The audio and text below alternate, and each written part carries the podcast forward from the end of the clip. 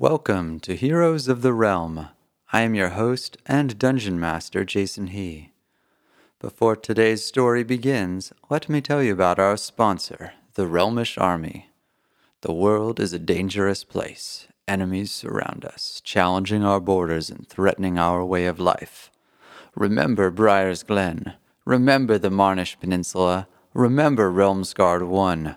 Hone your steel and heed the call. The Realmish army needs you. This week's story opens in the aftermath of the Battle of Moxon.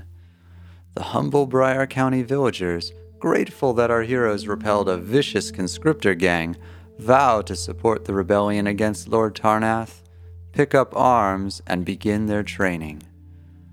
Athinia, the half elven ranger, departs to search for any fairy sprites that may have survived the sheriff's torching of the Vogel Woods.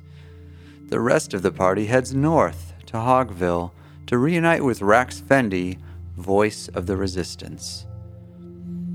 Rax and his allies have been rallying the people throughout the countryside, and under the leadership of Turk, a veteran of the War of the Wastes, the villagers of Hogsville are prepared to defend themselves from Tarnath's sheriffsmen and conscriptors.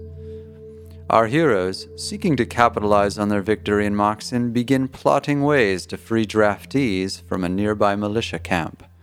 The grizzled veteran, Turk, is skeptical of our hero's goals, not wishing to put his people at risk simply for the sake of glory. Luckily for the rebellion, our heroes combined their talents to form a compelling, albeit complex, plan of attack. Drawing on shrub artistry, bardic skills, and pyrotechnic flair, Gustav, Zerdan, and Xandar approached the militia camp, introducing themselves as the two amigos, much to the guards' confusion. Uh, but there's three of you. Nonetheless, our heroes talk their way into the militia camp with bravado and begin preparation for an amazing performance to honor the troops. Finn follows, bringing a group of villagers into the camp to distribute delicious deviled mushrooms cooked in pork drippings. While most are simply delectable hors d'oeuvres, the druid has gathered a small batch of mind altering fungi to feed to conscriptors, knightsmen, and others who would object to the liberation of the draftees including a visiting guild mage who eyed Xandar suspiciously before becoming distracted by Finn's edible offering.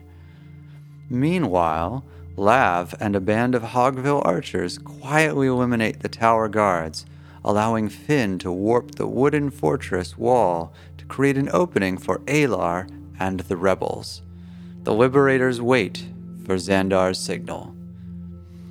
The entertainment scheme works like a charm spell as the two amigos' performance amazes with Gustav's shrubbery arrangements, inspires with Zerdan's rousing songs of freedom, confuses with Root's vegetable theatrics, and last, but certainly not least, dazzles with Xandar's flaming glitterburst display.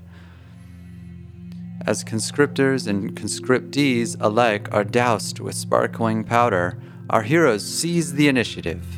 Many of the guards flee in terror under the influence of Finn's strange mushrooms. The chief conscriptor, though, having passed on the druid's offer of fungal goodness, remains calm, with his voice amplified by the religious power of Iastakar, god of law and order. The chief rallies the guards, putting Xandar, Gustav, and Zerdan's lives in danger. In the middle of the bloody fray, Zerdan receives a crossbow bolt to the chest. Down, but not out, he delivers an inspirational speech, and draftees surround and defend their savior. Wounded but still standing, Zerdan maintains his reputation for immortality. Fortunately for the two amigos, Finn summons an earthquake, then transforms into a giant boar to charge the chief. Root bludgeons his way through knightsmen, Xandar blasts the rival guild mage with magic missiles, and Alar and Lav arrive with reinforcements to rout their foes.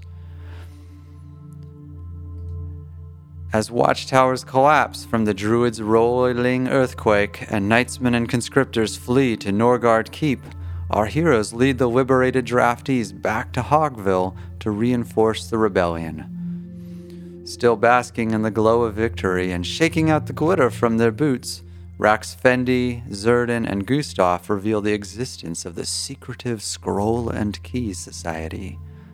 Rax then directs the party to meet a Scroll and Key operative in Briar's Glen, where our heroes take the rebellion to the heart of Tarnath's inner circle. Join us next time for more Tales of Valor from the heroes of the realm.